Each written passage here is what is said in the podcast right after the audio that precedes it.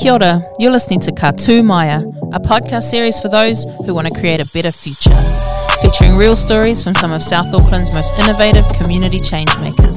Listen in as they share the highs and lows, the passion and the persistence, the mighty wins and the epic fails. It's a real and raw kōrero that will leave you inspired and equipped to take the next step in your purpose driven journey. Katu Maya, be brave. Kia ora whanau and welcome back to our, our second episode here um, with these incredible change makers in South Auckland or, or Manukau. Today we have the absolute pleasure of having Amber Taylor from Ara Journeys and Jerome Tairi from South Auckland Young Entrepreneurs with us today. Kia ora korua, how are you doing? Kia ora, kia ora. Kia ora, kia ora. I'm doing okay. Today we're going to talk about the awesome topic of knowing yourself, core way o, um, and how important it is when you uh, have a, a goal or a dream to make a difference in this world, to really know um, who you are and where you're coming from and the, and the strength that, that lies within that. So I'm looking forward to awesome kōrero today. I know it's going to be the bomb. There's some really challenging um, ideas I think that can come through this topic, um, but something that's really fundamental to your success um, when you're really putting yourself out there on behalf of you, your whānau, and your people. So we're going to kick off with a couple of introductions. I'd love to get to know you both a little bit more, hear what makes you tick, um, a little bit about where you came from, um, and then also the initiative that, that you run here in South Auckland. So we'll start with you, Jerome. Kia ora hoa. Kia ora. Uh, yeah, so my name is Jerome. Uh, I created South Auckland Young Entrepreneurs. Um, I'm originally actually from Tokoroa, a little bit of a little bit of background. Um, from Tokoroa, grew up small town New Zealand. Similar, I guess it's similar demographic, similar kind of world as South Auckland um, in terms of uh, the All the pine life. trees, eh? It's yeah, all just the pine exactly, trees, the same. exactly yeah, the same. Yeah. There's so many pine trees in Manurewa. Um, but yeah, you grew up there, lived there all my life, and and I guess through life, this desire to to help the less fortunate um, kind of grew me. I realised hindsight when you look back on your life, um, and um, moved to South Auckland or Auckland kind of over a decade ago from Wellington. Um, and uh, yeah, spent a lot of time in the corporate space, a lot of time dealing with business owners, um, and a lot of time working with young people. It was like the full time job outside of the full time job, um, and I wanted to combine those two worlds. And so uh, an opportunity came up with Foundation North to, to, to kind of get a project off the ground to bring those two worlds together the corporate training stuff, the business stuff, and working with rangatahi. And um, yeah, so I, I, mean, I pulled together the project for South Auckland Young Entrepreneurs um, to help educate, empower, and enable young people in South Auckland for success. Success being this kind of broad, generic term, and, and which we define, but um, yeah, and then it put forward that application and they loved the initiative and loved the thought and the innovation around it and, and agreed to come on board and so that's where that kind of got started. I don't know if we talk a bit more about the project or not or Yeah, just give a little overview of what it is because it's pretty cool. yeah, there's a, there's a couple of programs that I started with, um, and one is called Confident, Resilient, and Driven. The other is called Ideation, Launch, and Grow. Uh, both of them are designed to help young people understand themselves primarily and, and understand what they're kind of driven to do, try and help them uncover their passions, their desires, that sort of stuff. And then they go into uh, the CRD program, Confident, Resilient, Driven, helps them in their career or help them to find a job or, or, or get ahead in the job that they might already have. Uh, so we help them with communication skills, uh, help them with emotional intelligence. There's just so many emotionally intelligent young people in South Auckland, um, particularly in the Māori and Pacific uh, community. Cool. Um, so helping them understand that that stuff that they thought was just the way that they are is actually a strength was really important for, for me to get across. And then the Ideation Launch and Grow program is a 12 week program designed to uh, kind of ignite the entrepreneurial spirit that already sits in many of these rangatahi and help them understand how to get something off the ground, how to get started, uh, a business, a social enterprise. Um, it could just be a small project, it could be a full blown commercial idea. Um, but over time, over the last couple of years, I've realised that a lot of the stuff that comes out of South Auckland is around impact. yeah. Um, they want to they want to change lives or they want to positively impact the community. Um, it's not traditionally, or well, it hasn't typically been rather, um, your commercial idea, you know, to go out there and make a billion dollars and be the next Steve Jobs. It's kind of, I want to do something awesome and I want to help our community. Um, so it's helping them to understand you can do that, but you could also make some money. You can Yeah. also um, make a living. Um, as opposed to just sacrificing your life Mm. uh, for stuff which a lot of young people um, think that that's what they should be doing. But you're like, yeah, that's cool. You can do that, but you can do the other side as well. Yeah. Yeah. And how awesome that you've lived that out, right? And now you're now you're leading the charge. So it's been what two years since say you launched? yeah, just just over two years now. Um, come, yeah, what was it twenty eight ish months? two years, four months ish. Not counting all through COVID, eh? all through COVID. Never had. A, I've never had a rotation uh, that hasn't been impacted by lockdown. Crazy. I've been saying to Foundation North, I just I, I can't wait till I get a rotation where I don't have to be impacted by lockdown. I'm It'll be too now- boring. Oh, I know. realizing that's just part of life now. Yeah, awesome. Uh, You've brought out heaps of cool topics in there that um, I'm sure we're going to touch on a little bit soon. But um, before we do that, um, Amber Ehoa, why don't you introduce yourself as well? My turn. Kia ora. Um, ko au te uri o Ngāti Mutunga, me uh, Te Atiawa, uh, Ngāpuhi, Ngāti Whātua hoki, ko Taylor tōku ingoa, he kai whakahaere mātua aho i Ara Journeys. Um, hello guys. Hello Hey. everyone else. um, my name's Amber. I'm the CEO of Ara Journeys, and we're a um, Indigenous digital technologies company operating right here in Aotearoa. We're 100% Māori owned, which is something quite unique in the tech space. And what we do is we create digital storytelling platforms that um, that use immersive technologies. So we're looking at augmented reality, virtual reality, mixed realities, as well as artificial intelligence to build out these massive multiplayer gaming platforms that enable us to tell our stories the way we want them told. Um, Amazing. Yeah. So our latest project that we launched end of last year called Tūwhiri is a project that Foundation North actually helped us to build out. Mm. It's one of the first in the world that actually um, enables multi um, multi multi generational content um, across the iwi, across the country, and it rewards you for doing so. So when we get players out into location and listening and observing and learning about content, we're actually re- rewarding them with real time rewards that can be redeemed within Māori owned enterprise. Yes. So yeah, Cool. a lot going on in that platform. That's Best way awesome. to think of it is And how long- Pac-Man. So you launched Ara Journeys yourself, right? Launched Ara Journeys, co-founded with Dr. Isaac Warbrick. Mm-hmm. Um, launched in March 2018. So we're coming up to four years this year. Wow, four years. Still just the beginning, eh? Yeah, just getting started. But um, definitely got some amazing momentum. It's so awesome to have you here, and awesome to have. I mean, just a little side note: like Amber's been just an incredible support for everything that we've done at Ngāhere right from the inception. Um, has believed in us and what we're doing, so it's awesome to have people um, like you, like-minded people, you as well, Jerome, um, doing this stuff together here in South Auckland. So cheering you on always. Um, Kia ora hoa. Awesome. It's so cool listening to you guys' stories, um, where you've come from, what you're doing. Um, so today, as we're talking about core YO, knowing yourself, um, I guess my first question to both of you is like, how how has actually knowing and understanding yourself, who you are, where you come from, stuff like that, really played out in your journey so far and building what you're building? We'll start with you, Amber. Great question. Thanks. Um, I think knowing yourself is a really interesting topic because for me, I'm forever learning who I am. I feel like during different stages in life, I've changed and I've learned a little bit more about my identity as I've gone on. So when, like, I came out of school and went into my first jobs, my identity was where I was brought up, which was in South Auckland. So Otara, um, Papatoetoe, Manurewa, that was my identity for me. Um, and then it wasn't until later in life when I really started learning what it was to be Maori and how special that was and what a privilege that was is when my kind of mindset changed and that's when I really wanted to dive in deeper and to learn more about our culture and to learn where I came from because even though I'd been down to the marae and like I used to go hui hopping with my nan all the time all over the country when we were younger but when she passed away that stopped and she passed away when I was still um, quite young, or actually I was in teen, teenage years. So her passing then, she was the connection for us back home.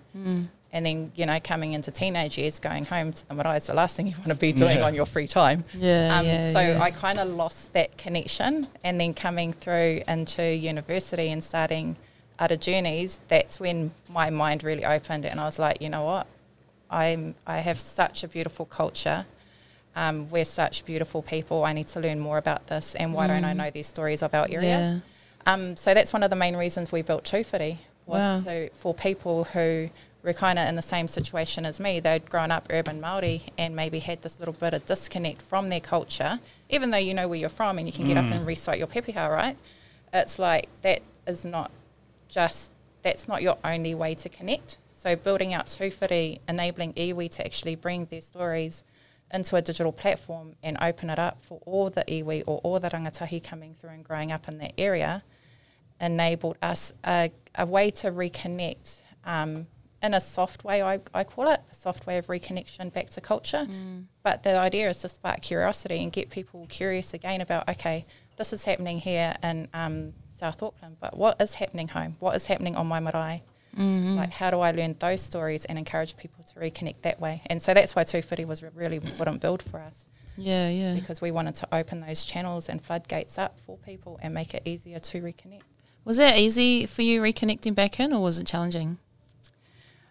Um, to be perfectly honest, I haven't fully reconnected back in. I am doing more um, more with our whānau at the moment, especially the whānau in Taranaki. So, um, of the last couple of years, you know, I've been turning up to our iwi hui and, you know, having a bit more say on the in what's going on within the whānau and decisions that have been made.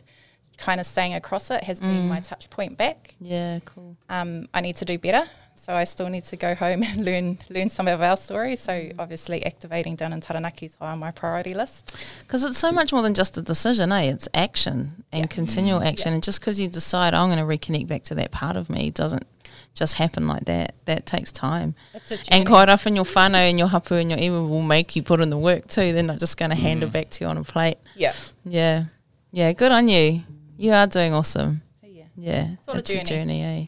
How about you, Jerome? How's it playing out? How did it how's it played out for you? Um, uh, it's funny. I, I mean, I relate to, in the sense that I that I too have later in life wanted to reconnect to my culture. Um, I'm Maori, I'm Samoan, and I'm Finnish, and I want to connect to all three of of that um, to find out a bit more about who who I am and where I come from. And I and I kind of haven't sat in either or.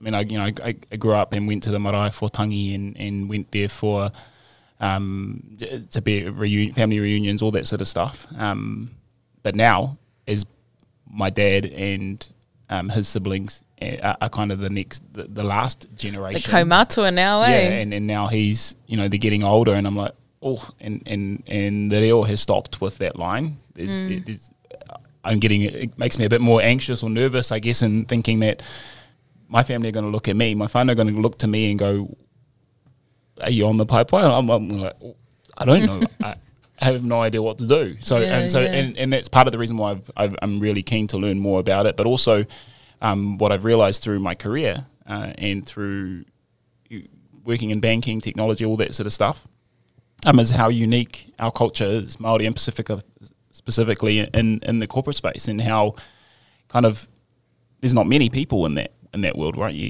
you, you find kind of under it's, it's not uncommon to have under five percent in the workforce, and you're working in the bank on your floor, and and, and I would be the only brown person in, in amongst kind of 200 people working on our floor. Um, yet I would be pulled into boardrooms or asked for advice or asked, and I never really understood why I was asked. Um, and I w- and I used to always question myself when I would be pulled in, and people would say, well, "What's your feedback? And what do you think about the strategy, or what we're going to be doing next year?" And and it and I don't even think they realised either. But when I reflect on that, I realise it came back to my culture, my community, my upbringing, the way that I think, the way that I see, and I think that that's a really common theme across Maori and Pacifica is that we have this unique way of looking at life, this unique way of being, a unique way of mm. building rapport, building Yes. relationships. We just treat situations completely differently, and people realize it, and so they ask questions about it, and so they pull you into those those settings. So my identity has been coming as a as a journey. Um, uh, so important for me to understand it, so that I can be confident in how I operate uh, Yeah, yeah. today. Plays a big part in, in what I'm doing, though. Absolutely. Yeah. I picked up one thing from what you said, just one tiny little statement, which is questioning yourself. And I thought I'd just expand on that or give the opportunity to expand on that because I think that's something that we all go through as entrepreneurs and as innovators where you, where you question yourself, you question your decisions, you question your values, you question uh, the promises that you might have made to people or organizations. I mean, what do you, I think maybe what I want to unpack here a little bit is like that stuff is going to come. How do you manage it? when you're questioning yourself. You might question yourself when you're in a room of people that are 100% different to you. Um, how do you manage it?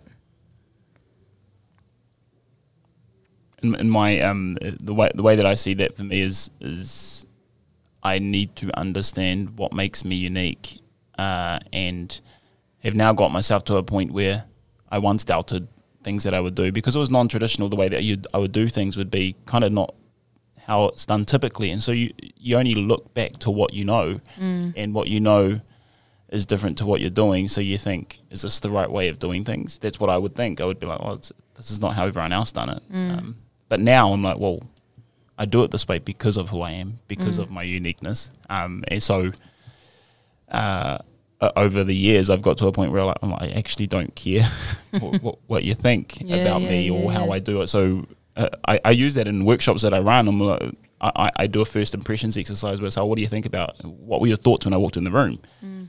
Um, to help them understand the impression that they, they make. And, and uh, following that, I'll say, I actually don't care what, what you think. And, and then that opens up a new conversation. It's like, well, why don't you care? Like, and, and, and that comes back to I have to back myself more than anyone else in the room. Um, but I think there's a journey to get to that place. I think, and, and you, yeah, it starts with understanding who you are. Um, but I do think that's going to come up. I still, I mean, I, I think it still comes up when you when you go and you put a, a funding proposal, or you pull together a contract, and you're like, yeah, I'll do this, I'll do this, and they say, yeah, cool, it's approved, and you're like, okay, cool, now I've got to do this. okay, How am I gonna do this? Yeah, what, what- so what am I going to do? How am I going to do this? Um, oh no! yeah Yeah. a little bit of that, you know. So so you, you still do question it, but you're like, I've done this before. You know, I've I've I've, I've, I've broken molds and done things that I haven't that hasn't been done before. So there's Yeah. nothing new. It's just I definitely find new it comes through in those moments where you're going beyond what you've done before, eh? Yeah. Even more. stretching a little So bit. you might be doing putting in a funding application that's bigger than the biggest one you've ever done, or the biggest, bit of a most yeah, the most ambitious project you've ever done. And like I've just recently felt like that, where I was like, if I get it, I'm. I'll, if I don't get, like, if it's not successful, I'm gonna cry. But if I get it, I'm gonna have an anxiety attack because I just don't know how I'm gonna pull pull through on this, man. How do you manage it, Amber? I'm a really firm believer that everything happens for a reason and that opportunities come your way for a reason. Mm. So whenever I start questioning myself or where I am or what I'm up to, I always kind of look at it at it from a p- point of view, well, this is here, there's a reason I'm here, so I must be able to add value from something I know. Um, so yeah, whenever self doubt kicks in, that's that's what I think to myself. Okay, wh- how do I add value in this situation? Like, there's obviously a reason someone's asked me to be here or asked me to do this talk. So yeah, it's working out what that is. Um, and then I think once once I establish that, I'm away because it's you know you're back on track again. It's like oh yeah, I can talk about blah blah blah blah blah.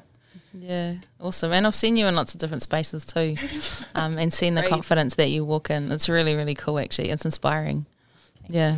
All right. So, um, why do you think? Like, I'm really just keen to hear your guys' thoughts and, and what you mull over about why it is important and what we do to actually know yourself, or like, like say, talking to someone that's out there thinking, man, I want to. I've got this idea for an initiative I want to do, or I want to make a difference in this way. Why do you think that it's important that they know who they are and they're confident in who they are? Keeps me grounded. It, Mm. it makes me under, uh, kind of know where I'm heading, what I'm doing, or why I'm doing it rather. Um, and and I, I guess it, I, I might be jumping ahead, but it comes back to if I if I know who I am and why I'm do, why I'm doing what I'm doing, then I'm happy to put in the uh, put in the hard yards to to make it work. Like in terms of getting something off the ground, if it's just purely a commercial play, just to make a bit of cash in the bank, it'll last for five minutes for me. But if it's aligned with what what I'm truly motivated and driven by, I'm going to get up late, wake up early in the morning, put in the the enormous amount of effort that's required to get it off the ground, um, and I think that's how how and why it's successful. Why I've continued to secure funding because I because I'm passionate about it Yeah, and, and, and and I think people sense that when you talk to them, they can tell that it's not just. I mean, if it was for the money, I wouldn't be doing what I'm doing now. I'd be doing something else. if it was Yeah, yeah. About that because it's not about that. Yeah. There's a saying that um, I hear you say quite a bit where your culture, your community, and your upbringing is your strength. Yeah, Why don't you unpack that a little bit for us? yeah. I I, I think that um, after talking to a bunch of rangatahi and, and over the last couple of years, uh, in particular, y- you hear them say something like, I mean, the stuff that comes out of their mouth, like I'm, I'm, I'm from Manurewa, um, you know, I, those these opportunities don't come to South Auckland, or or I'm, um, you know, I grew up around uh, in a Pacifica household, so I was taught to sit in the back and keep my mouth shut, and let anyone older than you has more experience and more privileged, and they know more than you. Um, and I grew up in that same setting, and, and um, also, you know, we I am Maori, so I'm not, or I am Pacifica, or I'm from South Auckland, or I'm from Tokoroa, so I'm not. And there's this kind of undertone of being less intelligent or less onto it or less potential to start a business, a successful mm. business or to be the next big tech entrepreneur company, whatever that is, that there's this undertone in it or this doubt in it. Mm. And um, it's not until you look back and you're like, man, this is a strength. Like the, the, the fact that you were raised in a community like South Auckland or like Tokoroa, or you were raised around Māori and Pacifica uh, values, um, it, that that sort of stuff has made a whole lot of emotionally intelligent people, mm. um, and given you values and morals and ethics that that are absent in many spaces, and but are hugely valuable, particularly in the business world. I, I know that um, I was had a very successful sales career. Um, I was a really good salesperson, um, and it came down to my ability to build rapport, which came down to my upbringing, my uh, the way that I could build a connection with someone, the way that Maori want to know a little bit more about you than just what's on the surface. Mm. You know, what, which is why we do our pepeha, which is why we talk about where we're from. It's mm.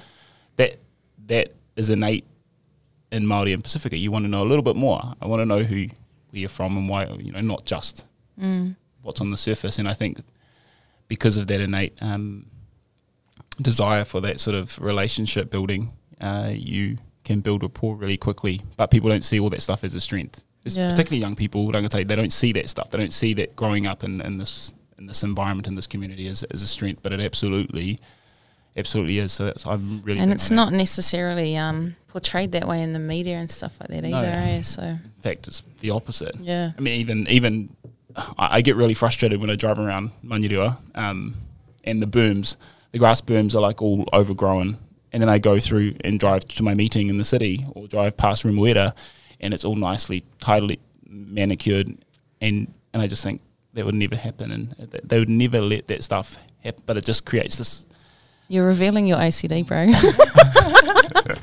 it's all in the berms, eh?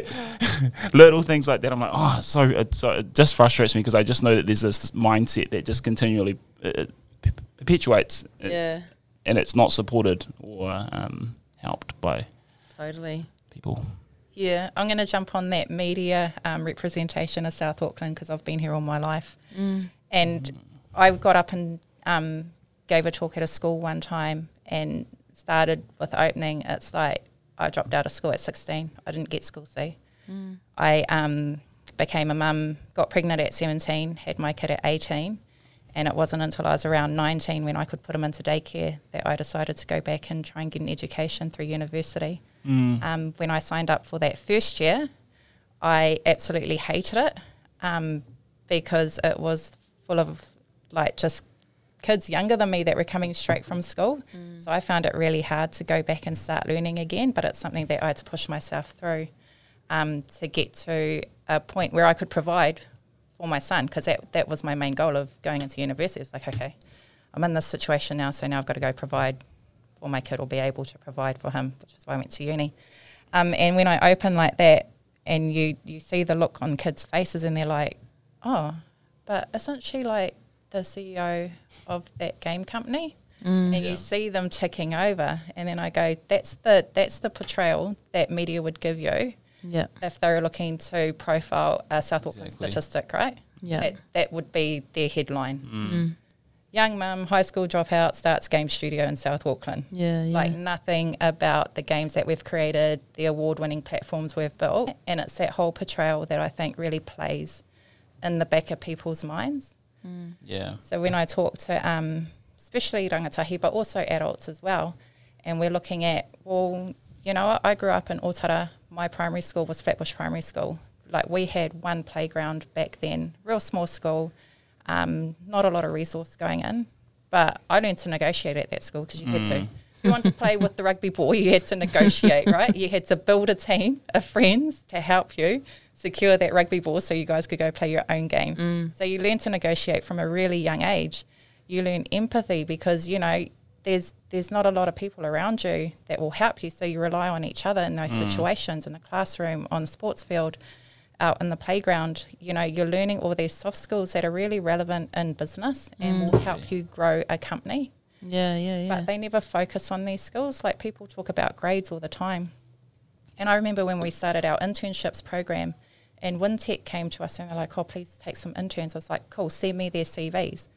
And the um, the careers manager there goes, oh, I've filtered out all the high grade ones. I mm. was like, I don't want those. It's like, send me everything. Mm. She's like, why is that? I said, because grades are the last thing I look at. Mm. So I don't, So- I don't need to know what grades they got. I need to know are they, can they communicate well? Are they competent? Do they have good time management? I was like, I can teach them anything they need to know in that skill set. So grades isn't important. It's the soft skills that we need and their passion. What are they doing outside of work or outside of tech, and how might what we're creating actually become something that they're passionate about? yeah, So, yeah. yeah. Like how, like we're talking a little bit about stereotyping too, right? And how mm. there's this, a mm. stereotype for South Auckland, for South Auckland young people. What are you seeing as far as stereotyping within the, the tech scene? I see.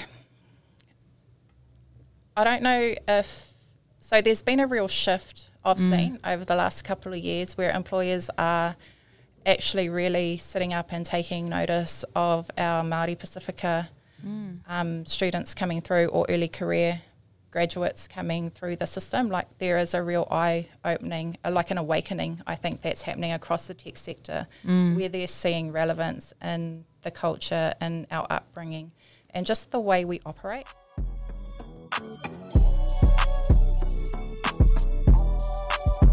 There are a lot of negative actions that can come from stereotyping people. Um, and I believe that unless you're completely true to yourself, you can't understand the way that stereotypes can affect a people in, in general. Stereotypes can be seen in our communities amongst race and religion, uh, amongst age, amongst uh, physical well being, amongst the uh, wealth of communities as well. And stereotypes don't really help you to uh, get an action completed. Stereotypes aren't really a motivator either. It's not something that we look forward to having in our communities, but definitely is something that's in there. We feel like we belong to parts of groups in a positive way, but when those parts of groups are changed to fit the story inside somebody else's head, that's when the stereotype comes out. An example of stereotypes can be when we assume something about somebody or about a group of somebody's and uh, it, it's actually based on nothing true. In South Auckland, we can't afford to have stereotypes. We can't afford to segregate off. We can't um, be seen to be serving one type of a people because firstly that's not fair secondly it doesn't work towards our values and the foundation that we've built Whenua Warrior on um, but also it, it works both ways. Um, we, as Māori wahine serving the whenua against our ancestral knowledge, can also be stereotyped as women who don't have shoes on and play in the dirt all the time. Uh, but what it actually comes down to and the way that we can get rid of stereotyping is understanding the values of those people and understanding what it is that we're working towards as a community before you offer the solution to to mend anything or fix anything or um, try to bring a people back together when they're probably not even apart. Whenua Warrior believes that with what we offer to community, stereotyping isn't possible because we're all responsible to be able to eat, to feed, and to ensure that our whānau continue to survive in a way that um, flourishes within the whānau. So, with Whenua Warrior, we believe that everyone has a responsibility to understand how it is to grow food, how we can connect to people to help other people to survive better, and what it is that we can learn so that we can empower others to be just as successful and just as flourishing in our food systems. Like one thing that we're really good at as Pacifica and as Maori is working for the better of the collective. Like I haven't met awesome. one Maori company that goes out and just wants to make money for themselves. Not one. True. I don't know anyone in that space. Yeah. So true. And that, and you look at all these other um, tech companies that set up, and they're like, oh, we can't, we can't hi- find people to work for us. We've got an employment shortage. Um, you know, you can't. They're like, oh, we can't get funding. Why are they funding you? They're not funding games. It's like, yeah, but we don't operate the same way you do. Mm. We don't run a business model that's just solely focused on revenue and profit Yeah. and stuff. We work with people, we work with community, we work with schools. We're looking at how do we create greater good and greater impact across a wide range of areas, not just ourselves. Yeah. Yeah. And I yeah. think that's something that's not just something we do. I know it's not something we're not the only company doing that. Mm. It's like every other Maori company I know is doing the same thing. Mm-hmm. Yeah. And I think that's our real that's our strong point. yeah. It's For like we operate like that regardless of what situation we're in. Mm.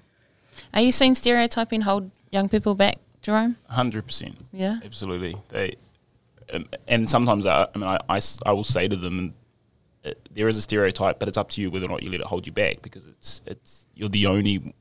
I, I always say this that you know you may not be able to control what has happened in the past and why you are where you are today, but you absolutely have every every uh, ability to change the decision that you make tomorrow to get to where you are and where you want to be. Um, and because it's it's everywhere. The stereotype is everywhere. The, the society, community, um, your parents, your your aunties, your uncles, they, they will subtly throw stuff out there without even realizing it that kind of reinforces the stereotypes that are out there about rangatahi, particularly those in South Auckland. You know, ha- the stats will just being another number, um, and then and then the government and media will just continue to, to throw that stuff out there and, and kind of yeah, it, it, really frustrates me. It's one of my biggest things that it just infuriates me, which is why, um, uh, and I think it starts, which is why you can't necessarily change all that stuff. So, but you can change, in turn, you can change yourself. So I can, I will help you individually to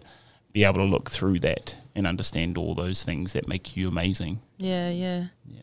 Um, we, we talked a little bit too about culture. Like both of you have talked about wanting to reconnect um, to who you are as Māori or Pacifica, um, and then how you're integrating that into the mahi that you do. I thought it might be cool to get like an actual example. Like tell us about a scenario where um, you've had you've seen and felt what it was like to bring culture into your initiative, whether it's positive or negative.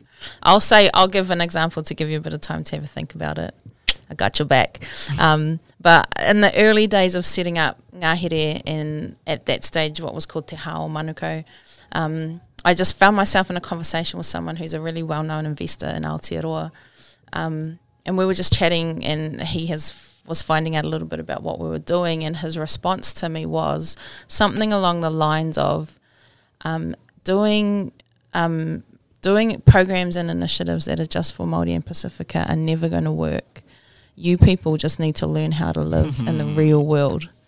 And I can just see you guys like your eyes going like, what the heck? And you can imagine. I mean, I'm I'm pretty chill as a person, but some things will really rack me up, and they racked me up straight away.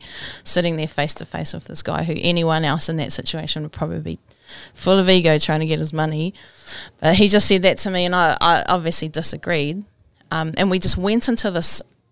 It was almost an argument, but it was just a heated conversation from my side, trying to be like, "No, what you're saying is wrong," and him sitting there just being absolutely convinced that what he's saying is right, and that from his perspective, that's what he's seen. And I think for me, what I experienced was this frustration where I felt like we were just bashing heads over this topic that we weren't going to agree on. But the challenge for me was to find a way to help him see that he was wrong.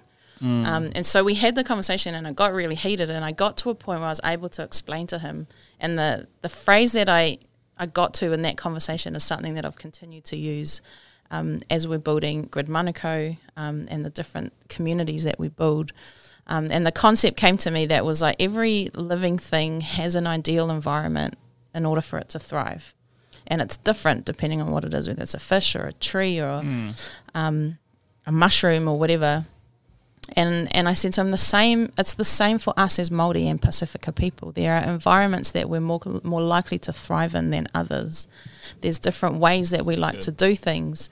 And I was like, imagine an environment where you walk in as a Maori and Um, it's kapahaka season, so people are all practicing their kapahaka, and the boys have got a, a black eye because they just hit each other with the taiaha, and then your cousin comes in and brings baby, and they're feeding bub in the corner, um, and then on the wall are pictures of Maori atua that have been designed by some of your whānau. I was like, that's a different environment, a place where you can come in in your bare feet, you can sit on the floor and still have a professional meeting. Mm-hmm. That's how our people work, how our people interact, what's important to our people that environment doesn't exist here and what you have. And that was the how I could finally get him to see what was important, what we were doing, and something that's helped me from that point on to describe what it is that we do, what it is that we create. We create environments for our people to thrive, and within that, then we can see the outcomes that that we want. So that was an example for me where I felt like I felt the tension, I felt the fire, I felt the frustration, but I also managed to find a way through that into something that was constructive. The next time, I mean, since then that guy's been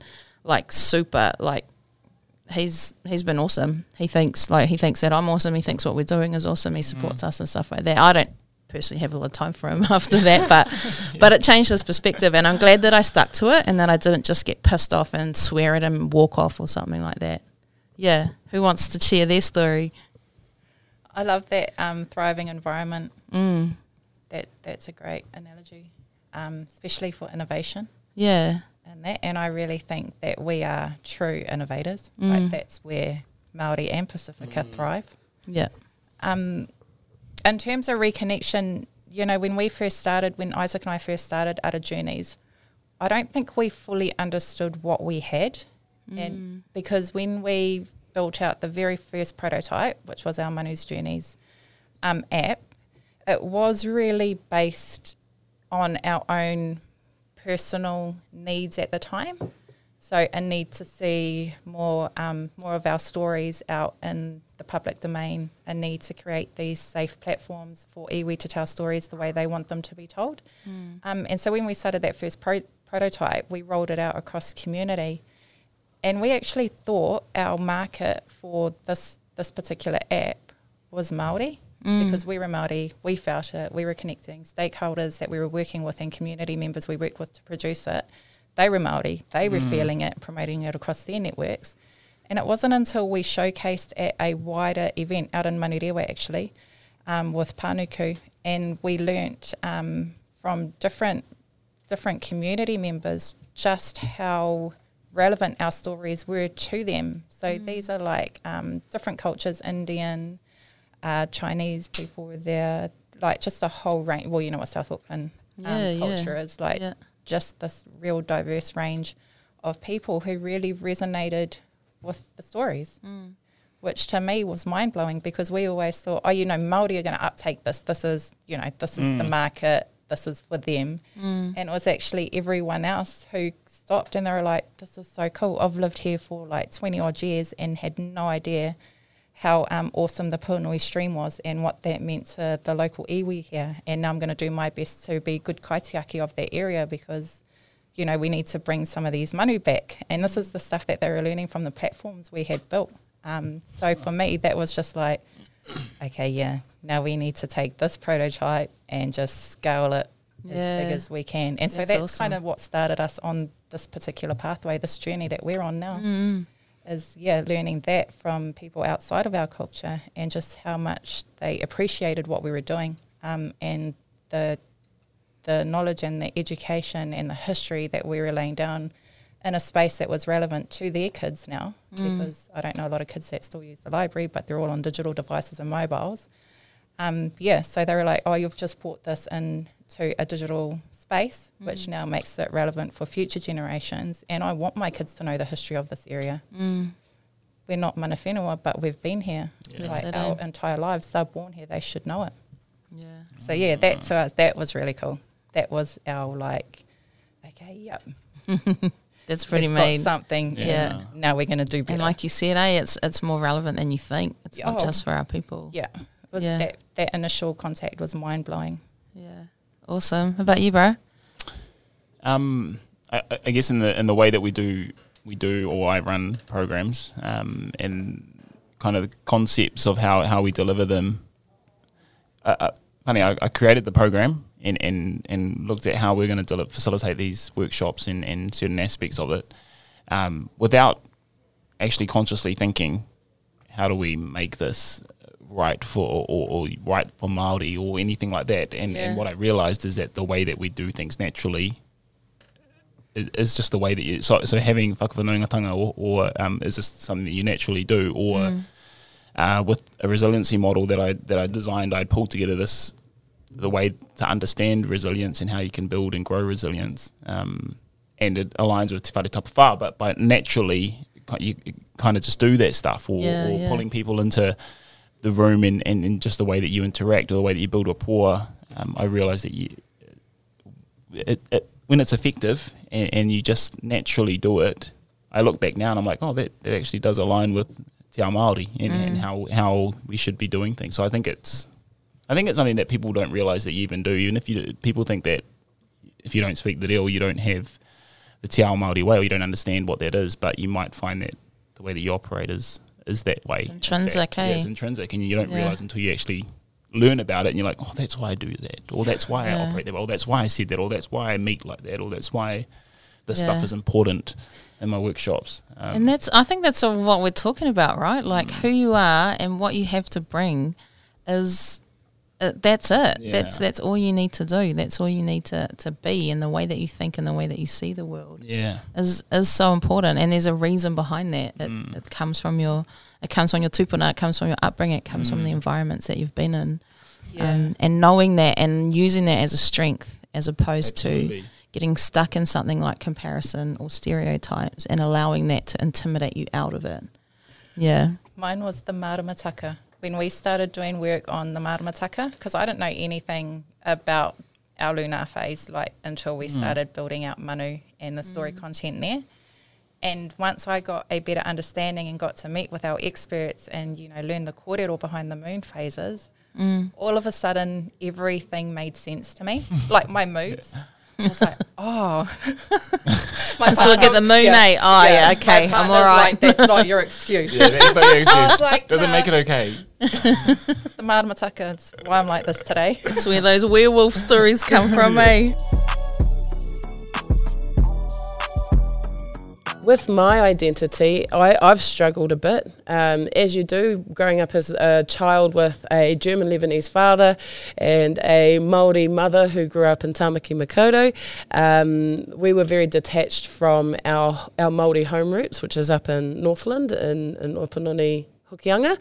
Um, and then you go into a school that has um, children of all shades of the rainbow doing all sorts of different things from, you know, elastics and knuckle bones on that side to practicing the haka and poi on that side.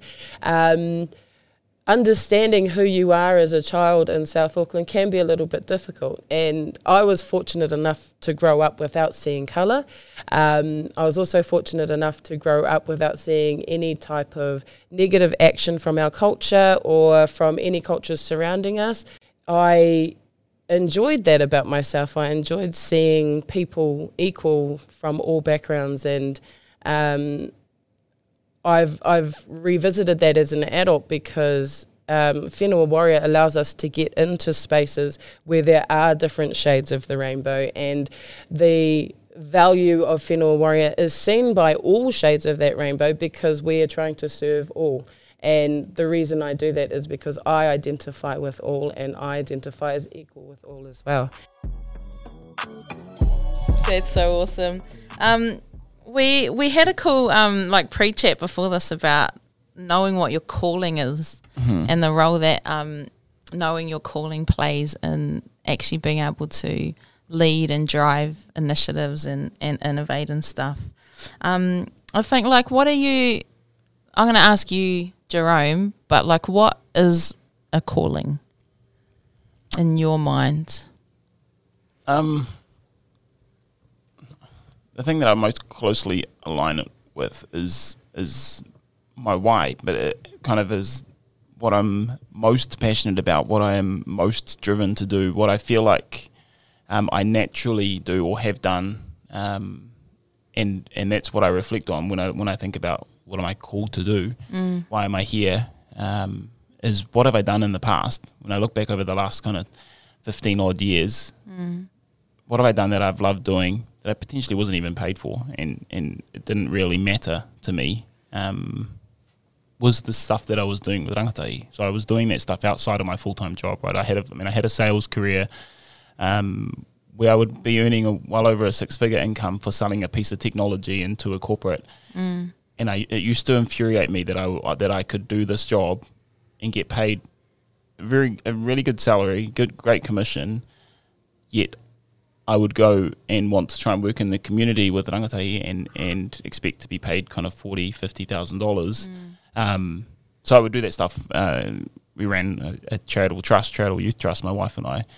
Um, and then when I look back at that, I think that's the stuff that I would do if I had all the money in the world. That's the stuff, and I didn't need anything. I would do something to impact the lives of of young people, of, of young adults, of people to help them do something they never thought was possible. Yeah.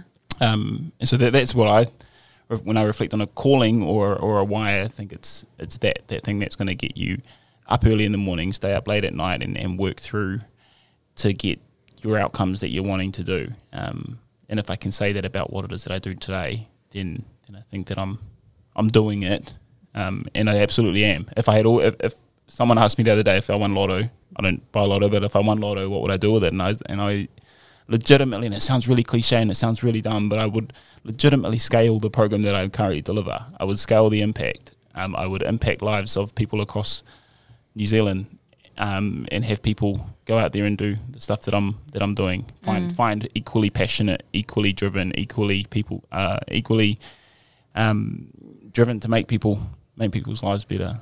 Was it scary walking away from the money for your It was. for your passion? Absolutely, it was. It was, but uh, but because I'm I'm like the mitigator of risk, it took me a long time to get to a point where I was like, okay, I'm, I'm ready to do this. I'm ready to make the jump. I mean, I've got I've got a young family, got a mortgage, live in Auckland. Um, yeah, it was it was a big hurdle, but I I just lined up all lined everything up. Um, made sure my eyes. I, I mean, it's not impossible to get out of that and and get into uh, something that you're passionate about. Yeah. Uh, I've, re- I've realized. I honestly think that's such good advice. I had some similar advice when I made the jump from Hmm. being in a safe employed um, position into self employment was to actually get yourself sorted first. Yeah, yeah. Um, thanks for that, Fear. um, is to get yourself sorted first. Like you, uh, you might know exactly what it is that you want to do, but if you can't practically do it, be patient. Set yourself up, set your family up, so that when you do take the jump, and it's a hard jump, Yeah. it's it's pretty brutal. Yeah. Um, that you're ready to roll, eh? and I also think when I talk to people that, or, or young people, young adults that are kind of uh, figuring out whether or not they do this now, and I say, oh, well, have you, what's what's your situation at the moment? And they Mm. they say, oh, we don't have don't have any children, I don't- have a partner. I'm like, jump in there, get it get it done now. Before you get to that point, because your risk, your level of risk is, is a lot lower than where it could be. You, your perceived risk, I guess. It's, Yeah. it's kind of like Like it's just you going to be Yeah, on noodles, not yeah, your whole yeah, my family. eh? It's just you. Like you're the only one. You- You're the only one that's going to be on noodles. Exactly. It's exactly that though. I, um, whereas for me, I was like, if it doesn't work out, in, in my head, when I when, we originally did this, I was like, okay, if it doesn't work out, I can sell my house. That, Yeah, that's what I was at, in my head. I was like, I'll sell my house and we can rent. Yeah. Okay, cool. There's a way out. So as long as I knew there was a way out and that it wasn't going to be we're going to be living on the street. Mm. So I was like, okay, cool. I- We can sell my house yeah. which is a pretty big deal, right? But I had to be comfortable with that. Yeah. I Yeah. had to get to a point where I was like, am I comfortable enough to potentially fail here, sell my house and rent? Mm. And talk to my wife and go, are we, say, are we, are we okay with that? Yeah. And so, and like, yeah, cool, we're good. Okay, cool, we're on the same page. Let's Yeah. do it. That's awesome. Yeah, and then I had corporate training stuff on the side as well. So I, I also started up another company where I was delivering corporate training Yeah. um, to kind of charge the dollar Yeah. um, and give back to the And you've since then invested in another business too, eh? Yeah, so yeah, we bought a gym here in Manukau um, with a business partner, and um, Right before lockdown. right before lockdown, right before the most Good one, recent bro. lockdown, I was like, yeah, good choice. yeah, but You're no, awesome, Jerome. love that You're stuff. awesome, bro. Got any free passes? What's your thoughts around um, knowing your calling, Amber? This is a tricky one for me because I'm not quite there yet. Mm. So I'm still on the journey or the pathway to what I think is my calling. Um, I'm kind of in a position at the moment where we're doing good. Like it's great. The impact we're having um, is really good. We're doing everything that we've set out to do as Ara Journeys. Mm. But for me, that's not quite hitting the spot. Like I know there's something else that I need to be doing, um, and where I will focus on when I when I do um, look to exit, Yeah, exit yeah. Ara Journeys. But Yeah. I think yeah, this is definitely all part of my journey. Mm. Um, my calling within Ara is to flood the world with Indigenous stories, Mm. and so once we've done that, I think that's when I'll be satisfied and be like, yeah, it's cool. that was my calling at that stage in life. Mm. And then when I start my next phase in life, I'll have a clear kind of journey mapped out in that space. Is be like, okay, yeah, I did that, I achieved that, well, we achieved that as a company. So, why do you think it's important, or why did you need to have a journey to what you feel is your higher calling versus just going straight there? I don't know how to get there. Straight up, eh? I think it comes down to like life experience. Like I didn't wake up at five and be like, "Yep, I want to go out and do that." That's where I'm going to end up in life. Like I had no idea what I was going to be. I wanted to um, first. I wanted to marry Will Smith. That was my life goal plan. Didn't happen. Didn't happen. Gutted. um, and then after that, I decided, oh yeah, I want to be a forensic scientist. This is like when I was at intermediate. I was like, oh, I want to do forensics because I don't know why I was that weird child that murders really fascinated me. yeah, inquisitive. Yeah. So I wanted to be a forensic scientist. Um, I got into coding for a little bit, so I learned a little bit of code. Very quickly discovered I did not like that at all. Yeah. Um, and then ended up in the research and innovation space, um, and then into Ara Journeys with the immersive stuff. But I think without experiencing that, I wouldn't know that what I want to do at the end of like my career pathway is what I want to do. Like without going through all of those different experiences um, and learning and career opportunities and just diverting every time something didn't work for me. Like I didn't stick at it. I kind of went, oh, okay, that didn't work. What am I going to do now? Is it a, is that a destination for you, or do you think it's a, do you think it'll evolve again? I'm It might involve. It might evolve again. Yeah. I don't know. Yeah. At the, yeah. At this point, I'm like. So I think my calling is getting into angel investment. Mm. Um, I want to actually reshape that whole landscape um, with a particular particular focus on Indigenous and wahine. Mm. Um, females coming into this space and creating um, opportunities for them to actually grow their company. So that's for me, I think, is my calling and having um, impact and adding value in that space. Mm. But there's no way I could really do that without experiencing it myself with Ara Journeys. Um, but then, yeah, the flip side of that is the mahi that we're doing within the company is so important to me that, you know, I want to hit that overarching goal of flooding the world with our stories yeah. um, before I do start looking at that other phase. Yeah, yeah. Um, I think I, I heard you say a little bit earlier, Jerome, something along the lines of like your your calling is like aligned with your why. Mm. Um, do you just want to touch a little bit on how that like helps you when you make decisions? Yeah. Um, so I, I use it as my filter. I mean, my why is to help someone achieve something that they ne- that they never thought was possible, so that they can begin to identify, understand, and realize their potential. And and when I can do that with someone, that that's what absolutely drives me. And so I use that as a filter uh, for my no decisions. When someone asks me and presents an opportunity, says, "Hey, do you want to do this work, or do you want to pick up this opportunity?" Um, if it doesn't align with my why, I, I won't be overtly driven to, to get it done and, and, and it won't be high on my priority list. So now I know that I can confidently say no. Whereas before I used to always struggle with saying no all the time. I would be saying yes, yes, yes, yes all the time and then um, work myself uh, to the ground in an unsatisfactory, unsatisfying way. It wasn't fulfilling or, at all. It was just me doing a whole bunch of work because I was passionate about helping people and I thought that that was what I should do. I, should I should say yes. Um, but now um, I'm able to say no because it, I- chuck on my, my why filter, I guess, and Yeah. go, does it align with that? No, it doesn't. Okay, well then, Jerome, you need to say no. Sometimes I find it really hard still to say Yeah. no, but because I know it doesn't align with it, I'm like, okay, it's not going to help. It's empowering, eh, when you can Mm. do that. When you can say no. Yeah, yeah. Um, so. As hard as I'm, I'm the same. I struggle to say hard. no all the time. I'm getting better. I think that that's, that's a really key um, point though for, for businesses, for people getting into something, is that the ability to say no and and, Yeah. and, and have you have to eventually get comfortable with being able to. I think it's. I feel like there's kind of seasons too in the growth of your business where there Might is a yes, season yes, where you have to say Yeah. yes. Like Yeah. you just have to take whatever Yeah. opportunity comes, or maybe when you're still trying to figure it out Yeah. what it is, and then once you know, or once you have a reputation or skill level, Yeah. then you can stick to that. Yeah. Yeah. Because is that important for you, knowing where you want to be? Does it help you with your decision making and stuff like that now?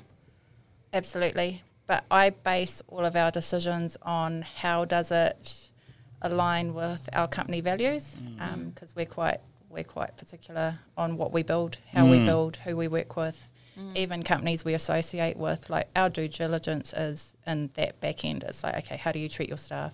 Mm. Where are you off? Where are you outsourcing, and how are you paying them? Like so, we won't partner with anyone if they're not they're not ticking those boxes for us because that's something that's really important for us Yeah. as a company. So that kind of takes care of that bit um, as well. And then the other thing I really look at is what's the return on investment um, to the company. And this is what I do a lot with some of the talks that I go on. And they're like, oh, um, what is your fee? You know, how much do you charge? Blah, blah, blah. And when I was talking to other people who are looking to start charging their time in those um, keynote conference speaks or panel talks or whatever you're doing, it's like, what's the return on your company? Because every minute that I've spent away from core company business is actually costing us to run. So even though I'll go and do um, school talks for free, so that's one thing that we always do. Anyone on my staff, we don't charge schools for our time to go out and talk to kids. Yeah, yeah. But that return on investment is um, not about promoting other. It's about them seeing other people that are like them, that talk like them, cool. that sound like Yeah. them, that look like them Yeah. in the tech space. Yeah. Um, so that's return on investment. So that's a clear tick. Yeah, yeah, we'll do yeah, that. yeah. Chuck us on the tour, whatever it is, um, and if we can squeeze it in. Whereas you get the other conferences, and they're like, "Oh, can you get up and talk about the AI that you're using in your game?" Um, because we really want to show the community what Maori are doing in this space. Yeah. Okay, cool. Who's your audience? And you look down the audience list, and you're like, "Okay, how does that benefit Maori?" Like you, you're getting us to get up and present, and we're adding all this value to your conference and to the participants and the mm. audience. But actually, what is the outcome that we're providing, or what is the outcome for us in this space? Mm. So whether it's like looking at okay, it's all the directors and CEOs of these big corporates in the audience. So presenting to them could be a good thing because it might open their eyes to hiring Maori and mm. Pacifica in that space. So that's a little bit of a tick. Yeah. Whereas if we're brought in as what I call the tick box, where they're like, oh yeah, Yeah. we're meeting that cultural diversity because Mm. we've got Ara Journeys here presenting and they're 100% Māori owned. It's Yeah, yeah, yeah, yeah. nah, go find someone else to do it. Yeah. And you do, uh, you have to, and you have to make that decision for yourself or for your company. You have to think through that and think, where do we stand on this? I I find that challenging as well. Um, I've got to a point where I say no to most of those opportunities now, unless it's someone that has invested in my journey so far or someone who I, I have that relationship with or it has a good investment. The ones that crack me up are the ones that charge people to attend, but then they don't pay anything Pay to the the speaker. speaker. I'm like, no. Yeah. If you're charging them, then you're, I'm charging you. Those ones crack me up all the time. Anyway, we're going to wrap up real soon. We're uh, true to form. We've gone way over time. But just this one last topic because it's really cool. Um, authenticity, being authentic and being yourself. So uh, you can. We find often all three of us. I know we've chatted about this that you find yourself in lots of different spaces, lots of different rooms with different people. Sometimes you're the smartest in the room or the most experienced in the room. Sometimes you're the dumbest or the least experienced. Sometimes you're the token Māori. Sometimes, uh, if you're half caste like me, you might be the token white person. like, you just find yourself in all these different spaces, um, and you you you morph and you bend. Um, not so much who you are, but how you present yourself and what you're saying and how you say it to suit that audience and to achieve the outcome that you want to achieve. But I guess my what I w- wanted us to touch on here is how do you then manage that to still stay tuturu or true to who you are and not allow that to um, because because uh, I find it does impact the way that I think about myself, depending on which room. Sometimes I might come out of a room and feel like I'm the dumbest, and that uh, I was the dumbest in the room, and I have to make sure that that doesn't impact me in a negative way. And then on the flip side, you could mm. come out and feel a little bit cocky, or a bit egotistical if, if you if, you know if you blew it away or whatever. Um, how do you guys manage that that level of just just being you and being okay with who you are, regardless of, of the room that you're in? I learned a really long time ago um, that the best opportunities and the best learnings come from being the dumbest person in the room. Mm. So I actually now aim to be in those hui mm. um, where I am the dumbest person in the room because I learned so much. And I learned this from my corporate background um, at the university mm. when I started getting pulled into these meetings alongside my director. And I didn't really understand why she was doing it. But actually watching the way people operate in different circumstances and watching the way she negotiated and actually presented and held her ground in that space mm. was just eye opening for me. So, yeah, ever since then, I've taken all those learnings and I try to be the dumbest person in the room. but on authenticity, this mm. is a hard one for me. And like our kōrero out there, I was like, what is it to be authentic? because mm. I have multiple hats and I change them depending on the, the situation that I'm in. Mm. Um, but I think if I reflect back to it, no matter what situation I'm in, our core values, our why, our mission, our ethos behind the company, it's all the same. Mm.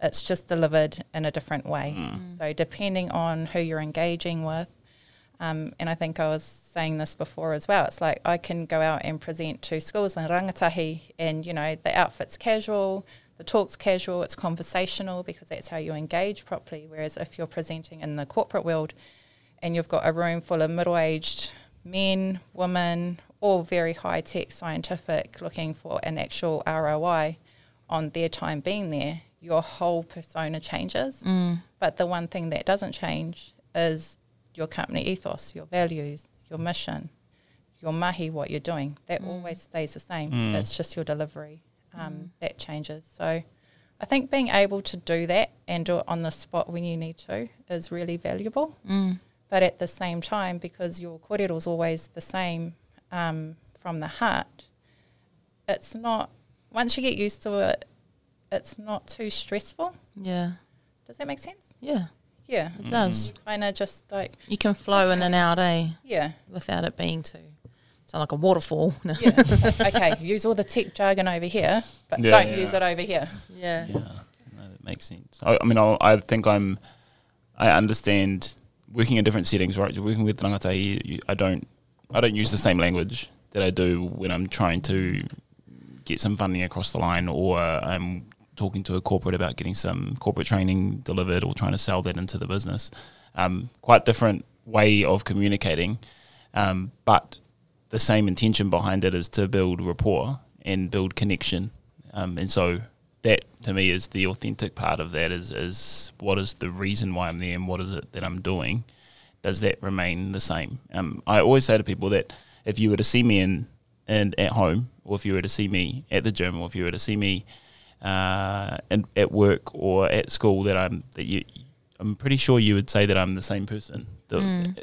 I might speak a little bit differently, but I know that I'm, I'm the same person. So if I had a, a, young person come up to me while I was, I, I, would take, they would come into my workplace when I'd work at the bank, and they would see me and they're like, oh, this is the same Jerome. And, and then they would see me engaging with my staff, and I'd be talking to them, and they'd, they'd look at me and go, well, this is the same Jerome that runs the youth, yeah, yeah, and so yeah. they would see that, and, and for them it was like, I can be that. I can be me mm. in the setting, and you can and, and, you make slight adjustments because you need to not not to try and put on a facade, but it was for me the way that I would see that is it's trying to build connection and rapport, and what was required in that setting was slightly different to what was required in another setting.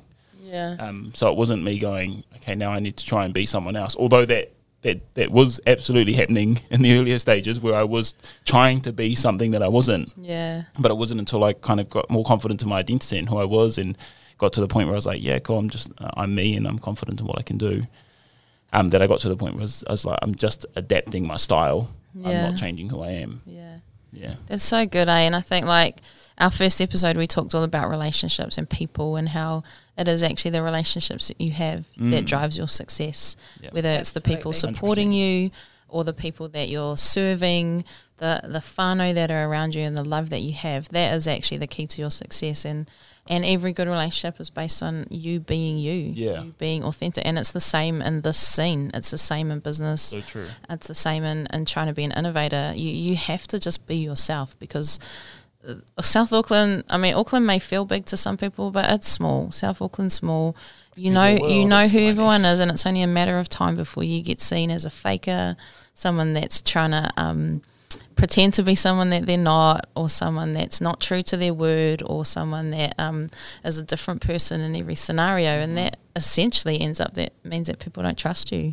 Yeah. Um, so authenticity is super important. It's it's challenging though. It is challenging, especially for for us as Māori and Pacifica to to stay strong in that. And we were raised by people that potentially were at the end of the spectrum of or the season of being ashamed of being Māori. Mhm. And so we have to deal with that as well and, and get back to that point of being proud of who we are. Um, but yeah, that was an awesome kōrero. Kōrero, looking forward to having you back in uh, episode four, I think, um, talking about leadership. So thank you both for, for jumping on today. Um, any just final last words before we wrap up? Final, uh, let's say, a piece of advice to um, an innovator or a change maker that is just on the verge of stepping out. What would you say to them? I'm quite simple. I would say just just just do it. Like just make sure you covered your risk and, and, and jump in there. And if it's your passion, if it's your why, make it happen. I I'm so I'm so over the moon that I that I that I decided to make this jump after kind of 15 years in the corporate scene. That I did what I'm doing. So just do it. Don't take 15 years. sounds, sounds it sounds long. Does it sound long? yeah. Yeah. Is it long? I feel like that's long. It's you, bro. It's your Yeah. journey. I feel like I'm getting old. Oh no. Yeah. It's long. No. but you remember? Just a little bit. Um, my piece of advice would be just because it hasn't been done before doesn't mean you shouldn't be the one to do it. yes. So Yeah. go out, take the risks, have a crack at it. Yeah. Um, what's the worst that can happen? You get told no. Yeah. And don't take no for an answer either. Go out and try Yeah. someone else. yeah, yeah. but yeah, yeah, that's my that's my Oh, of Kanui advice. te mahi korua, thank you for jumping on. Shout out to Foundation North for making this happen. Hei kona. Ngā mihi nui, thanks for listening. We hope you enjoyed that episode. Katu Maya was proudly brought to you by Foundation North. To enhance lives, Foundation North provides funding and support to initiatives large and small to respond to their communities now and for generations to come. Check them out on Facebook, Instagram, or www.foundationnorth.org.nz.